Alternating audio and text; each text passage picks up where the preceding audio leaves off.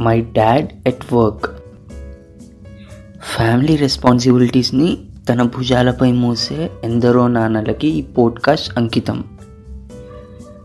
మా నాన్నగారు ఒక ఆర్టీసీ ఎంప్లాయ్ నేను ఊర్లో ఉన్నప్పుడు ప్రతిరోజు డిపో దగ్గర పికప్ అండ్ డ్రాప్ చేసేటోడిని. ఒకరోజు నాన్నగారు వన్ మ్యాన్ సర్వీస్ చేశారు. అంటే టికెట్లు కూడా డ్రైవరే తీసుకోవాలి. అనుకోకుండా ఆ రోజు నేను డిపోకి కాస్త తొందరగా వెళ్ళిపోయా. మా నాన్నగారు స్టాఫ్ రెస్ట్ రూమ్లో కూర్చొని డబ్బులు లెక్క పెడుతున్నారు.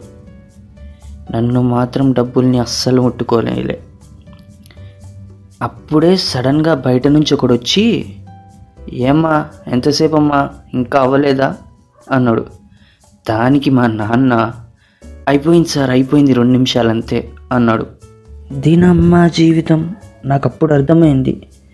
ప్రతి నాన్న ఫీల్డ్లో వర్క్ ప్రెషర్ సొసైటీలో జనాల ప్రెషర్ తట్టుకొని తన పని తను చేసి ఇంటికి వస్తే ఒక పక్క ఏమో పెళ్ళాం ఏవండి ఉప్పు లేదు పప్పు లేదు అని ఇంకో పక్క పిల్లలు నాన్న నాకు బొమ్మలు కావాలి బుక్స్ కావాలి అని పిచ్చి లేపుతాం. ఎంత వర్క్ ప్రెషర్లో ఉన్నా నాన్నకి ఫ్యామిలీయే relaxation.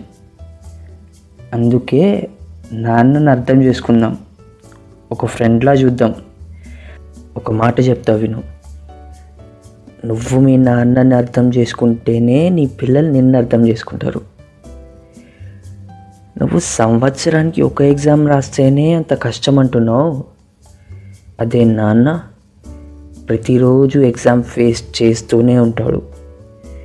Being a dad is very difficult job. My great salute to all the dads in the world. Signing off.